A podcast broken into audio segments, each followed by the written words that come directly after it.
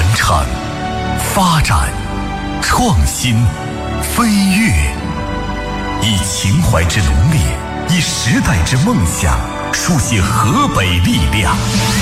河北综合广播新晋商传奇，晋商传奇，新时代，新晋商，新传奇。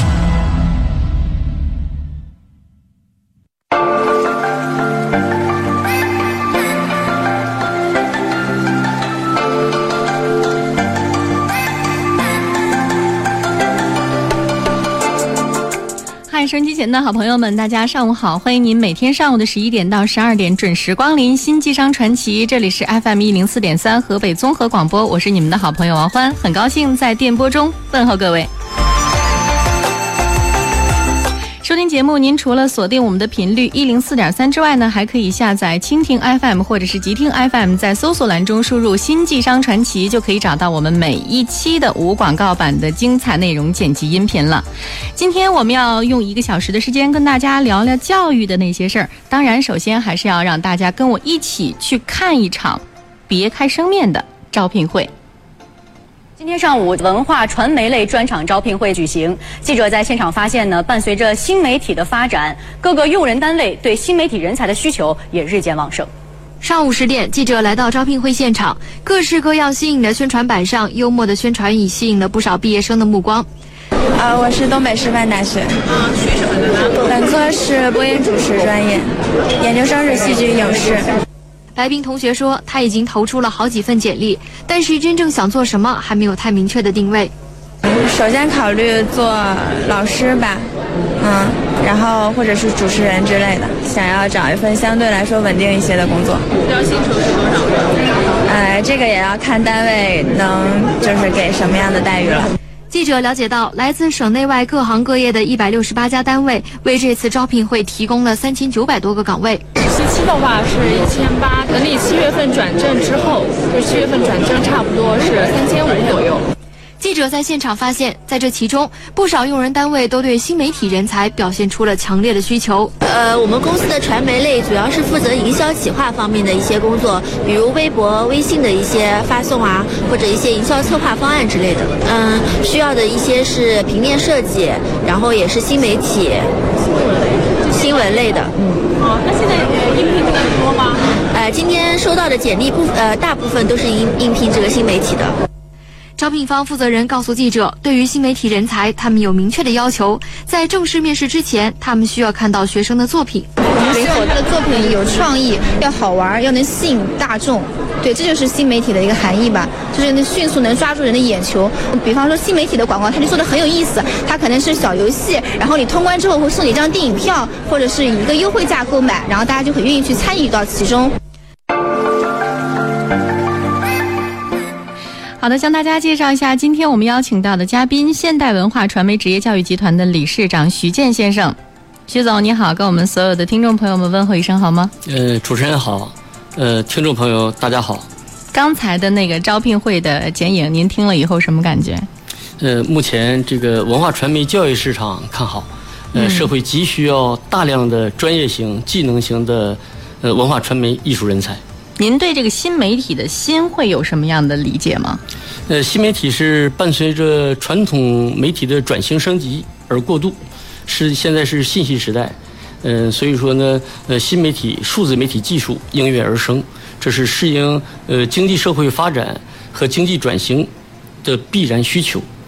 刚刚提到的那个岗位待遇，您听到了吗？那个数字，您觉得这个岗位待遇跟您的心理预期在一个水平线上吗？不高，因为呢，目前的呃数字媒体技术人才和新媒体人才，他的工资待遇都在涨。嗯啊，因为社会需求在增加啊。但如果从您这儿培养出来的学生，您觉得他们的市场和这个呃工作单位的认可度，能用这种薪酬来衡量的话，是一个什么样的位置？呃，我们认为呢，我们培养出来的这个孩子的薪酬应该是在八千以上。八千以上，对。那他们的独特的能力和优势会是什么？他具备全媒体的素质，嗯，就是既能写，又能编，呃，又能设计，又能拍照，又能发微信公众号，嗯，又能做小程序，所以是一个全媒体型的这个人才。所以说，这对于我们传媒教育，呃，这个是一个新的发展的一个方向。他们会拿出什么样的作品给这些应聘的公司的这个？这个因企业所需。嗯。目前这个企业，特别是中小企业，急需要大量这样的新媒体推广人才。所以才有了您现在所从事的这个工作，所创建的这个企业。是的，是的，是的。嗯，当时是哪年开始有了这样的一个想法？我当时呢是零七年。零七年，其实对新媒体这个概念好像还不是太被人们熟知的一个样子。没错，但当时的大力发展文化产业，嗯，大力发展职业教育，已经写进了当时的十七大报告。嗯，呃，所以我呢作为一个新闻工作者，当时很敏感，所以呢就创办了零七年创办了这样的一所。文化传媒类的职业学校，所以您也曾经是一位媒体人，我们是的，咱们是同行。同行，您是我的前辈和老师，不敢不敢不敢向您学习。如果是到电台来做一档节目的话，您觉得这个广播媒体的现在的优势和未来的忧虑会是什么？广播媒体传统意义上来说是最早的传统媒体，嗯，但现在来说是新媒体，既可以用声音传播出去，也可以在互联网上传播。也可以利用新的技术去传播，所以说是老媒体当中的新媒体的第一阵营。哇，这么高的一个评价，让我对我这个工作瞬瞬间好像多了很多的这个热情和憧憬。那您觉得我们的忧虑和思考应该放在哪些方面呢？作为电台嘛，它传播的是声音，但是呢，作为主流电台，它传播的是公信力。所以说呢，作为河北省人民广播电台这个。呃，作为主流的媒体，它传播的是主流的这个声音，服务的是人民大众。那今天我们就用一个小时的时间，我们请徐总跟我们一起来聊聊这些年自己做媒体、做教育的一些经历和心得，顺便也说说现在在这个新时代的背景下，我们的学习应该是一个什么样的状态，我们的人才培养应该是一个什么样的模式。也欢迎所有收音机前的听众朋友一直在守候关注我们的频率 FM 一零四点三河北综合广播，收听我们的新机商传奇，一个小时，也许你会有不一样的收获和思考。没有什么能够阻挡你对自由的向往，天马行空的生涯，你的心了无牵挂，穿过幽暗的岁月，也曾感到彷徨。当你低头的瞬间，才发觉脚下的路，心中那自由的世界，如此的清澈高远，盛开着永不凋零蓝莲花。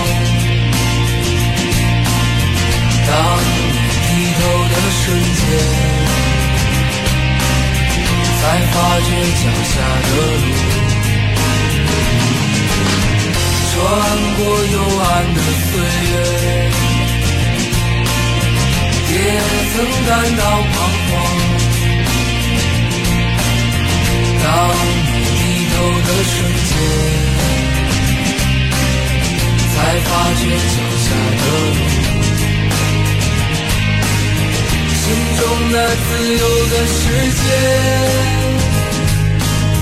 如此的清澈高远盛开着永不凋零蓝莲花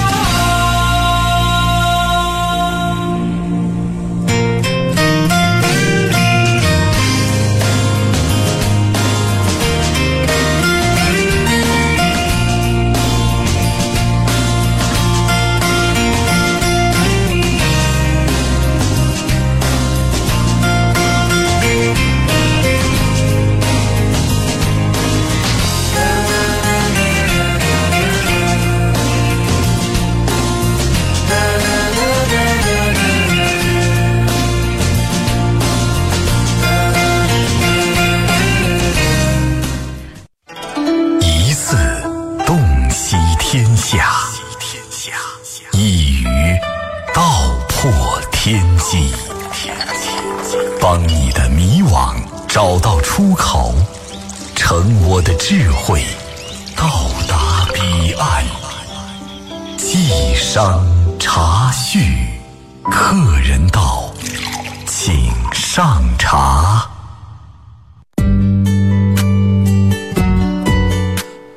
大家继续锁定我们的频率 FM 一零四点三河北综合广播，欢迎大家继续来关注我们每天在这个时段直播的这档节目《新纪商传奇》，我是主持人王欢。今天我们邀请到的嘉宾是现代文化传媒职业教育集团的理事长徐健先生。其实呢，徐总也是经历了一个从关注到从事。然后到无比热爱这样的一个过程，能给我们讲讲之前您的那些经历吗？是什么让您爱上了教育？从这个这个种子从什么时候开始萌芽、开始生长？呃，我在大学的时候，嗯是学校学生通讯社的社长。这是个啥官儿啊？呃，这个是学校里头隶属于学校党委宣传部的下边归宣传部和团委一块儿领导的一个社团组织。嗯，您是老大。啊我是社长嗯啊，我是社长，所以在这个基础当中呢，为学校呃各部门儿呃老师呃包括校报呃写了好多的这个宣传和报道。所以当时呢，嗯、学校党委宣传部就准备让我留校，嗯，呃，就奠定了我从事教育的一个启蒙的的一个初心。他们打算让您留校，和您打不打算留校是两回事儿，我非常想当老师。是吗？对那，留下了吗？留呃，后来因为种种原因吧，没留下没有留下，还是有点遗憾有点遗憾。嗯所以我当时就想办一所学校。这个留校当老师和自己办学校，这是两个概念。对，因为留校呢是留在党委宣传部，是从事宣传工作。嗯啊，然后呢，呃，后来就到新闻单位，也是从事宣传工作，但是初心还是想办一所学校。当时您在这个新闻媒体工作的时候，嗯，应该是哪年？九几年嘛。我是九九年、两千年左右进入新闻单位。我可以这么羡慕的说，您赶上了最好的传统媒体没没错的这个传统媒体？发展最好的时代。能给我们讲讲那个时代的工作？哦，那个时候作为一个新闻工作者，充满着正义，啊，这个热情。充满着热情，嗯。啊，充满着梦想，啊，也是刚毕业，嗯。呃，这种这种这种时代，这种心情，也是传统媒体当时是，呃，市场化媒体遍地撒欢的时候。您具体的工作是什么呢？呃，我从事过维权记者、嗯。财经记者，嗯，做过编辑，负责过呃报业的经营与管理，哟，您这很全乎，哪个岗位都历练过。都在不断学习。这么多的记忆中，如果今天我们在完成这样的一期访谈节目，我问您，我说徐总，当时您在做媒体人的时候，您最深刻的这个记忆和经历，您会挑哪段跟我们讲讲？就是因为呢，我比较关注教育领域，嗯我应该是河北省民办教育的记录者，记录者，作为记者，嗯。呃、河北省民办教育的一些大事的见证者，嗯，后来成为民办教育的践行者和参与者。哪个片段现在让您印象还很深刻？呃，想当年的，河北省的民办教育起步主要是医学类院校，嗯。比较发达，特别多。嗯。呃，后来国家政策调整，就是医学类的民办教育，呃，这个因为当时的民办教育都是专修学院，嗯。是自考，呃，自考的学生呢拿不到，就是自考的大专生拿不到，不能参加这个医师资格考试，当时河北省办的比较好的有三所学校：济联、新华和白求恩三所学校。呃，白求恩医学院的院长赵英院长就找到我，他说：“徐记者，你得帮我们鼓与呼，因为你对教育比较了解。我们学校面临着三所学校面临着大规模的投入，如果是呃学生拿不到这个呃医师资格证，不能从医，面临着孩子的以后的职业生涯，面临着学校未来的这个发展。所以当时呢，嗯、我就采访了赵院长，做了一期深度的稿子。”引起政府和各方的关注。当时赵院长的什么话现在让您还记忆犹新，或者说他对教育的某种热爱也跟你发生了共鸣，以后会有这种同频的奇妙的化学反应产生。赵院长说：“我是作为一个退休的干部，嗯，我看到了我们教育的不足，想为国家的教育事业做点贡献，所以呢，我们几个退休的老同志创办了白求恩医学院，啊，初心是培养医学人才。”所以很感动了我。如果这件事不能继续做了之后，他会去哪里？他会干什么？嗯，最后，应该石家庄有一些医学类的学校，就最后就倒闭了，或者是转型了。嗯。呃，这三所学校呢，最后给省政府打报告，呃，政府呢，呃，批复成立石家庄医学高等专科学校，本身有大专的学历教育，目前发展非常好，现在正在积极申办本科。这是河北省民办教育的。一面旗帜，是我亲自的呃见证者和记录者。当时还是很兴奋的一个状态和心情。对，当时作为一个新闻工作者，作为一个记者，能给一个学校解决一些问题，为他们鼓与而呼，这是我们作为一个新闻工作者的初心和良知。而且我们新闻工作者还有一个很特殊的这种能力，就是持续学习和应用知识的能力。是的，是的。不知道您现在每天的这种学习模式会是什么？呃，因为现在的。知识更替的非常快，嗯，所以说呢，我是做什么工作，学什么东西，是吧？也是在不断的学习。呃，当时上大学呢，我的梦想是做个外交官，所以我学的是涉外专业，涉外经济专业。嗯，呃，这个从事新闻工作之后呢，这个开始做维权报道，呃，消费维权报道。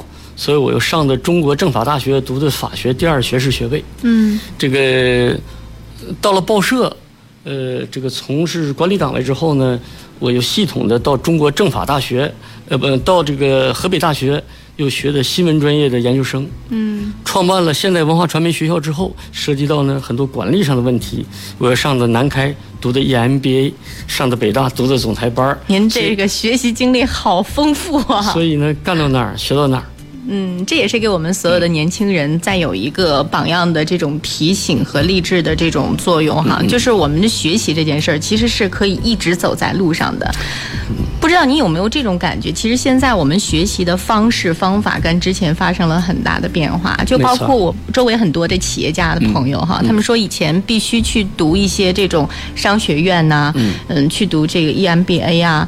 那么现在可能他们会减少这样的频次，去上这种更直、更直观的、更直接的这种培训课程，更加细化的、精分的，或者是打开我们网络的某一个学习平台。对，得到不是现在也要招收这个得到大学零期学员吗？现在以火热的这种报名的状态，您觉得现在的这种学习模式怎么样？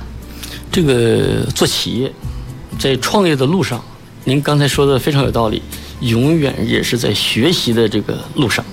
作为一个企业家，应该不断的学习来丰富自己的这个知识，完善自己的知识结构。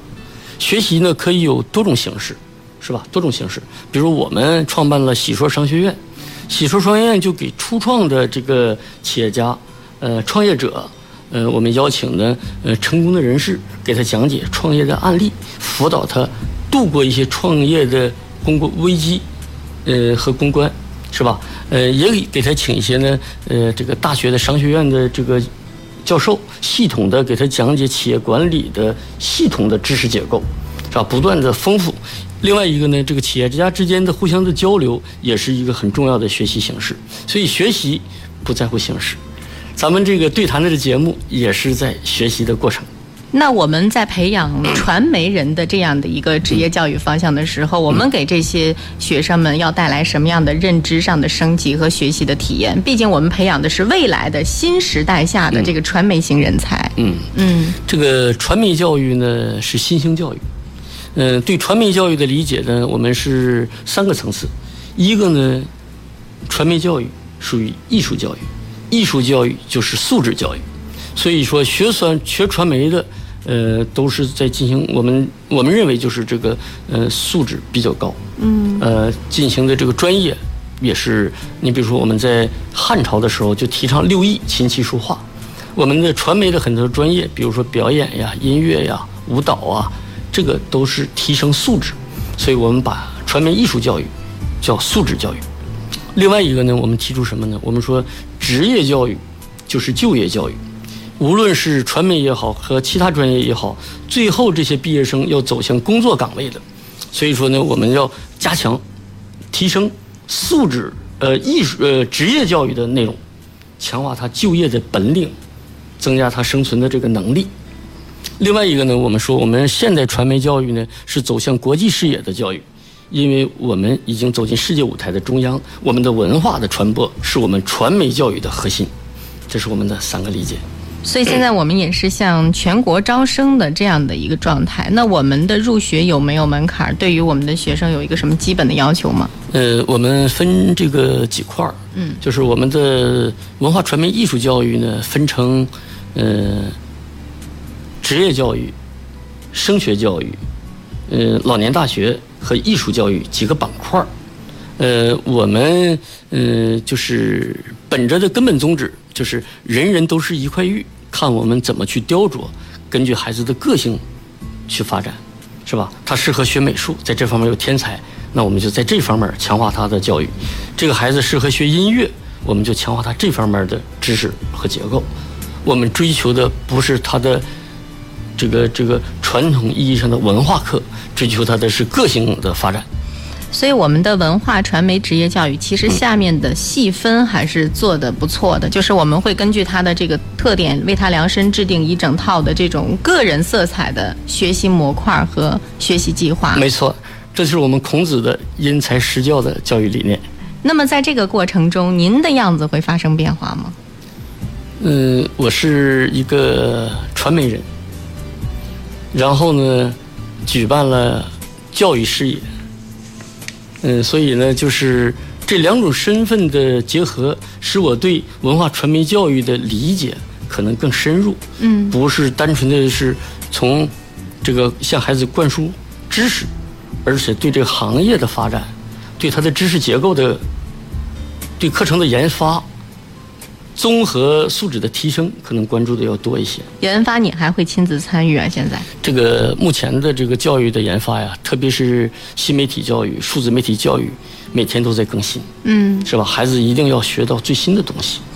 是吧？好，那我们也希望后半程呢，您能跟我们讲讲您这些年做教育哈，从一个开始入门的这个过程，到现在我们一个很从容的一个状态，这中间到底经历了什么，发生了什么样的故事？包括我们的学校从初创到现在走进我们大众的视线，您又从中有什么样的感悟？包括您其实不光是一个校长，是一个董事长，也是一个孩子的父亲。那么对于自己孩子的教育，会融入您什么样的思考？好吗？也欢迎大家持续关注我们的节目，持续关注我们的频率。这里是 FM 一零四点三河北综合广播，每天十一点到十二点直播的《新纪商传奇》。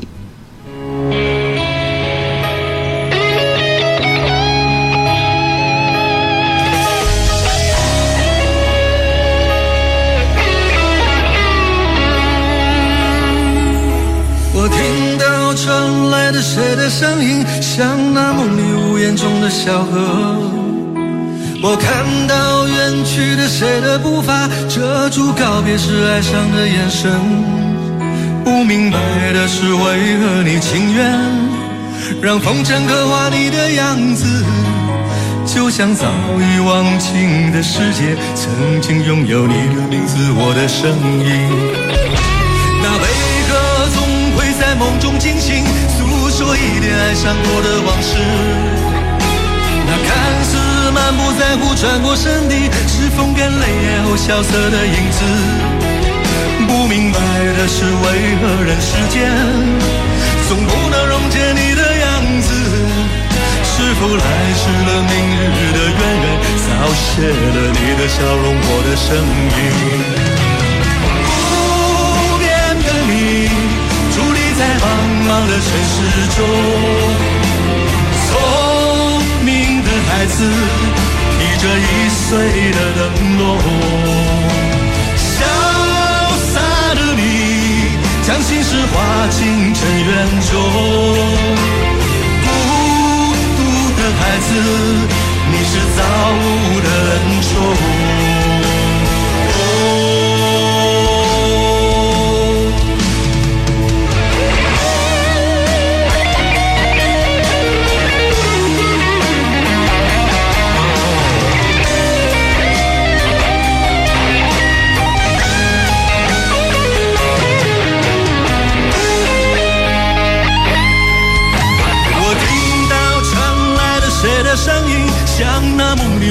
中的小河，我看到远去的谁的步伐，遮住告别时哀伤的眼神。不明白的是，为何你情愿让风尘刻画你的样子，就像早已忘情的世界，曾经拥有你的名字，我的声音。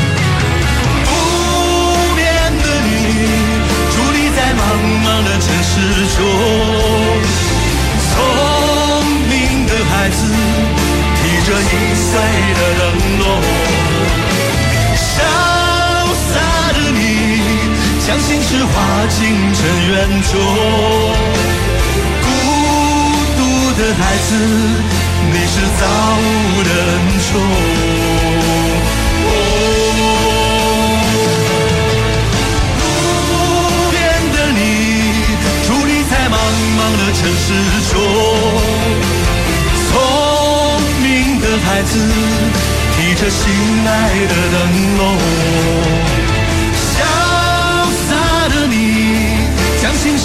进尘缘中。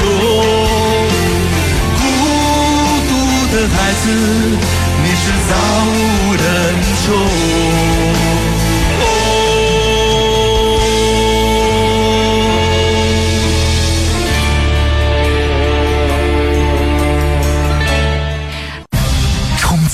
美好的未来，期待一个更好的自己。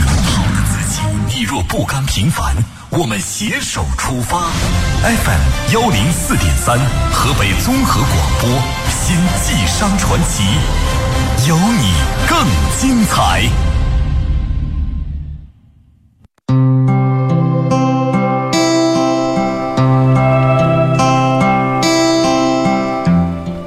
张传奇有你更精彩。这里是 FM 一零四点三河北综合广播，每天上午的十一点到十二点，我们都会准时在电波中和您相约。今天我们邀请到的嘉宾呢，是现代文化传媒职业教育集团的理事长许健先生。其实每一个企业，无论是什么样的行业，它的初创阶段，现在回首起来，可能多多少少都写下了一点艰辛。苦涩，不知道徐总，您的当初在初创这个教育集团的时候，是不是依然是这样的情景？没错，这个创业艰辛。嗯，我的这个创业呢，呃，也得到了呃各个商会、呃一些知名企业家的支持。因为作为一个教育事业呢，它是个民生事业，所以当时呢，也是。穿梭于各个商会之间的大型活动，到处去拉赞助。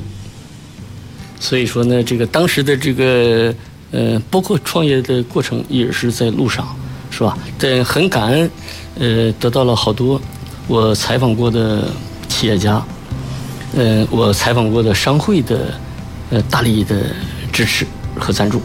还记得第一个学生是怎么招到的吗？呃，当时啊。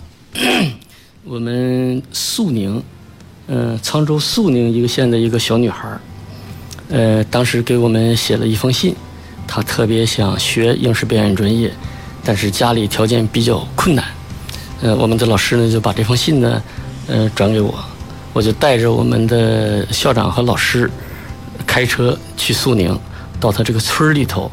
呃，当时进这个村儿，我们找到他们家，呃，说我们是传媒学校的，家里人都不知道传媒是干什么的。他说你是搞传销的，来我们这儿干啥？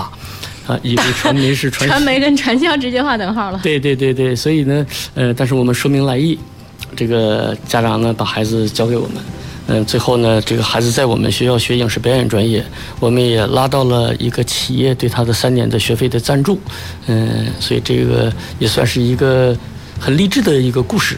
孩子通过在我们这儿学习，呃家里条件也特别困难，所以教育的根本的这思想呢，还是立德树人的这一个根本的一个初心。所以我们办学呢，不是以盈利为目的，还是培养人才。十年树木，百年十年树木，百年树人。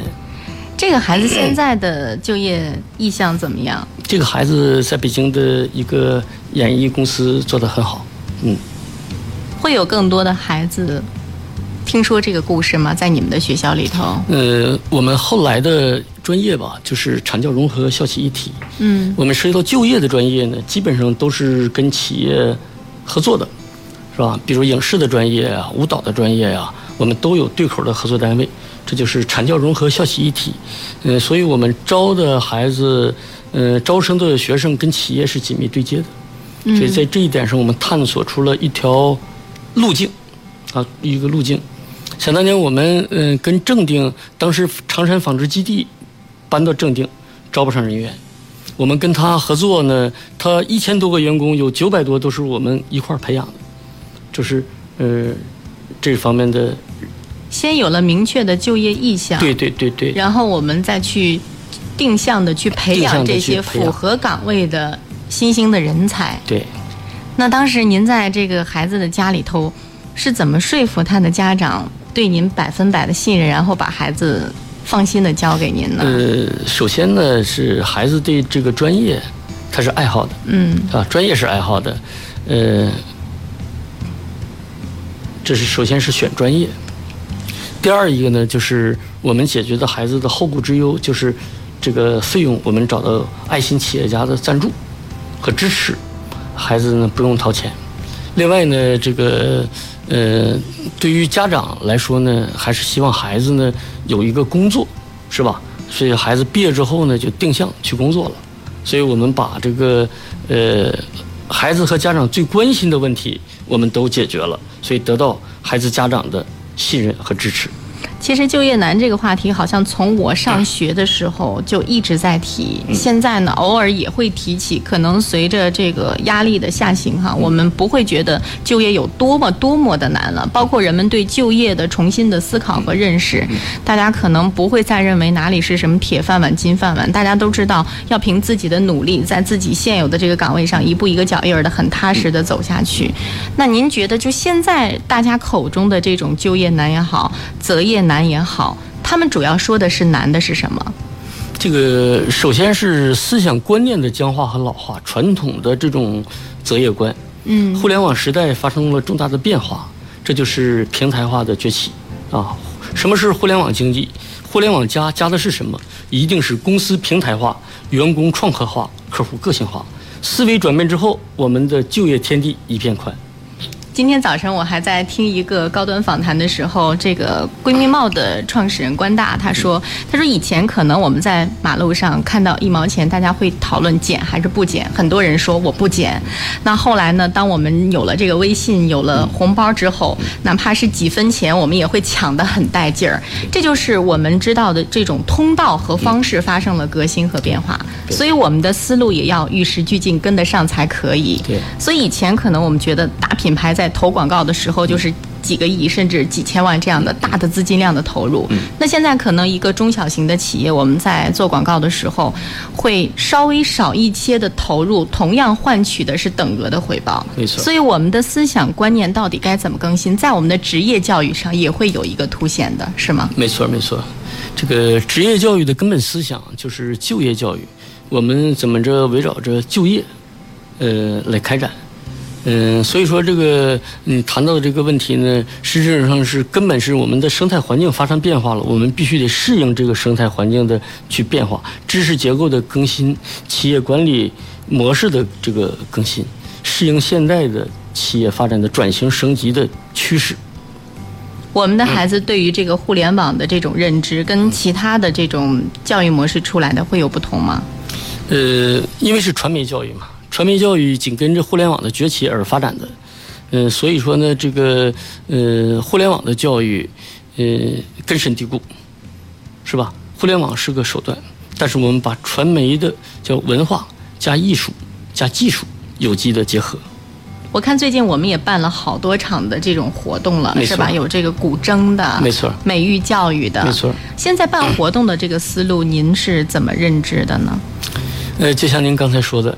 我们做广告，嗯，传统意义上的广告效果已经看不出来了。但是呢，我们又通过活动来做，这是彰显你的实力和你的公信力。您给我们讲一场您觉得非常棒的活动，它的特色是什么？呃，你看我们，嗯，特别在美育教育领域，我们是走在前列。嗯，我们在七一的时候呢，我们组织了一百个学员。嗯，百人奏响时代最最强音，把古筝的这种传统文化、几千年的文化，呃，演绎的淋漓尽致。这既是对我们传统文化的一种继承和弘扬，也是对我们艺术教育、艺术服务于大众，呃，报党恩、立德树人的思想的一个灌输。也同时扩大了我们学校的影响力。就是您刚刚让我们看到的那个图片哈，穿着那样的很仙儿的衣服，没错没错没错，它本身就已经是一道风景，本身就是一个广告戳在那里了。没错没错。那接下来我还要听听您做父亲教育孩子的心得，准备好了吗？好，一会儿我们接着聊。好。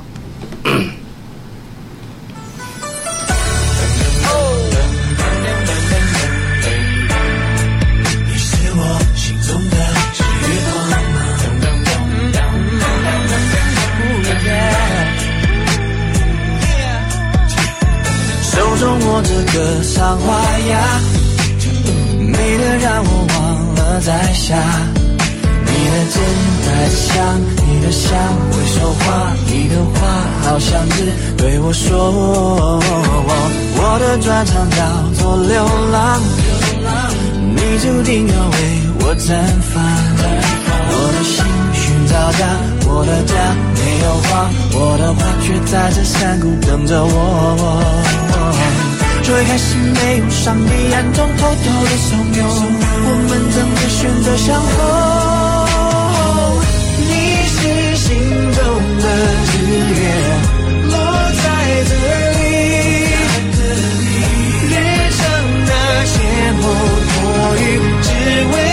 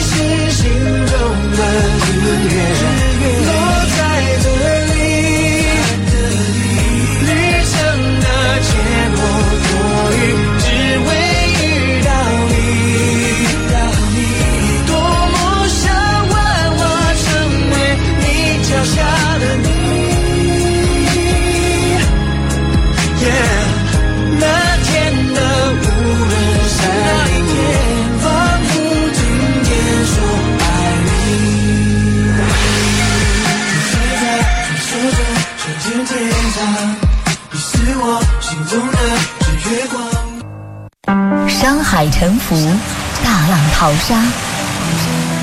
你的故事，你的思考，请说给我听。FM 一零四点三，河北综合广播，新晋商传奇，新时代，新晋商，新传奇。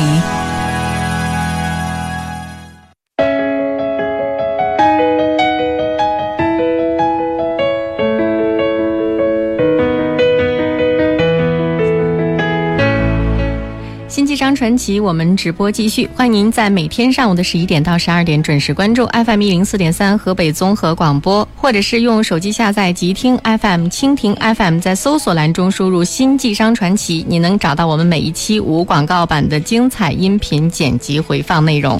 那今天做客直播间的嘉宾是现代文化传媒职业教育集团的理事长徐健先生。其实我们看到这个手机里头照片，也有自己孩子的，很可爱。几岁了？呃，五岁多了。五岁多。对。你对他的教育会是一个什么样的模式？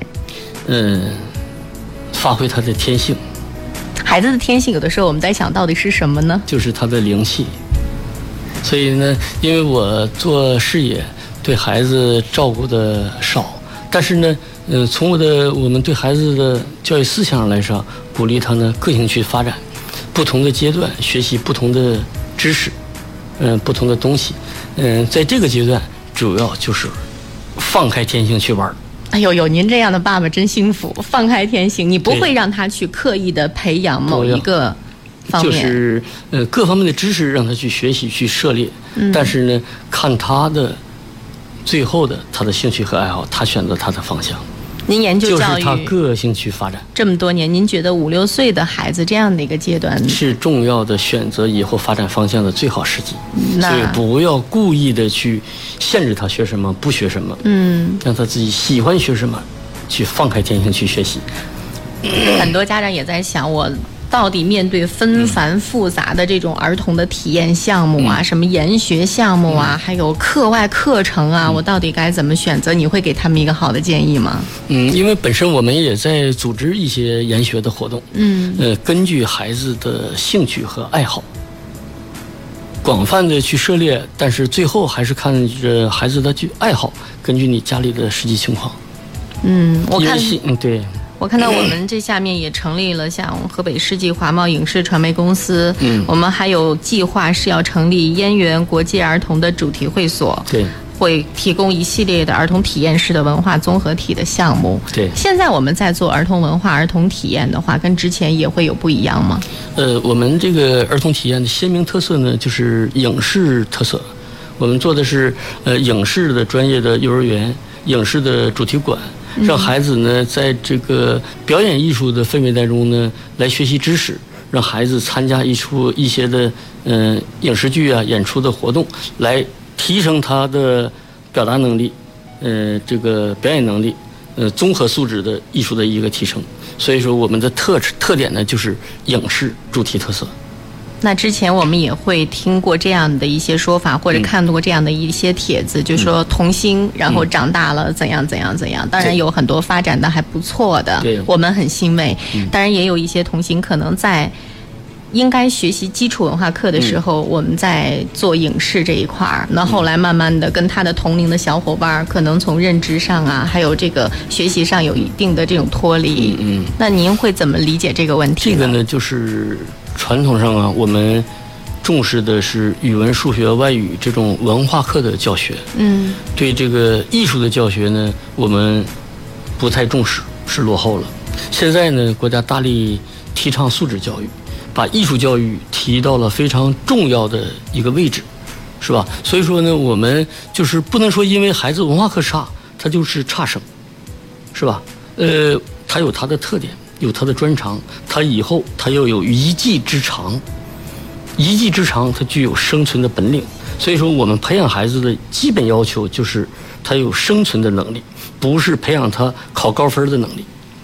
所以说，我们的这个呃，特别是艺术教育上，我们还坚持立德树人、德艺双馨这么一个根本的一个思想。所以说呢，在文化课教学的同时，我们强化的是艺术的专业。提升的孩子的综合的素质。也会有很多从事这种艺术教育的学校的创始人做客我们新纪商传奇。比如说，昨天我们是请到了启程美术教育的创始人张栋，他是本身从四岁开始学画，然后后来又开始从事到美术教育这个。大的家庭当中，然后有很多自己的这种教育心得，他也会对孩子的年龄化的发展阶段有自己的这种看法。那如果给您画一个年龄段，五岁、十岁、十五岁、二十岁，这可能这些年龄段的孩子，在未来您的事业版图中都会是您的目标服务客户群体。这个您会怎么分门别类的给？管子说：“十年树木，百年树人嘛。”所以说，我们的教育既然从事教育，就是上下贯通。嗯。呃，我们有幼教板块呃，幼教板块我们有幼儿园，也有幼教的辅导机构。呃，我们学历教育呢有职业的教育，也有高中，目前正在筹设初中。呃，我们也有河北。传媒老年艺术大学面向老年人的这个教育是终身教育，思想根深蒂固的思想是终身教育，但是我们中国人传统的这个思想呢，就是孩子呢考大学，所以呢也要遵循这个教育规律，在不同的阶段我们学习不同的这个内容，但是呢一定要根据孩子的兴趣和特长。所以无论是我。跟您说，任何一个年龄段，您首先考虑的不是他的年龄，是这个孩子真心的会喜欢什么。没错。然后他的特长在哪个地方更容易发挥出来？就是我们是让孩子最后要学有所成，要成才。有什么话想跟我们的家长朋友说吗？或者说，在做教育的这些年的一些真心的体味和感悟，要告诉我们家长什么样的事情我们务必不能做？这个当前的这个困扰家长的 主要是两个问题。嗯，孩子的这个辅导班上还是不上？还是不上？嗯，是吧？嗯，从这个孩子素质教育发展的角度来说，家里有条件，还是多上一些素质教育的辅导班嗯，音乐、美术、舞蹈、播音、表演这些美育教育。的辅导班多参加一些跟劳动相关的研学活动，要德智体美劳全面发展。我不建议孩子啊，在学校学文化课，出了学校门还是学文化课。进学校的时候是千姿百态，出了学校之后是一个模子出来的考试机器人这是。真心的想对我们这些家长朋友说的话哈，一直我们在提倡给孩子什么才是最好的，对，什么才是最好的教育，什么才是最好的生活。可能在今天我们这一个小时的节目中，大家如果认真在跟随我们思考的话，应该会得出一个自己心中的答案吧。非常感谢徐健先生能够今天做客《新机商传奇》的直播间，也感谢我们的听众朋友一直在守候和关注。每周一到四都是我们《新机商传奇》有嘉宾的这个访谈节目时间，那我们我们就下周再会了，再见。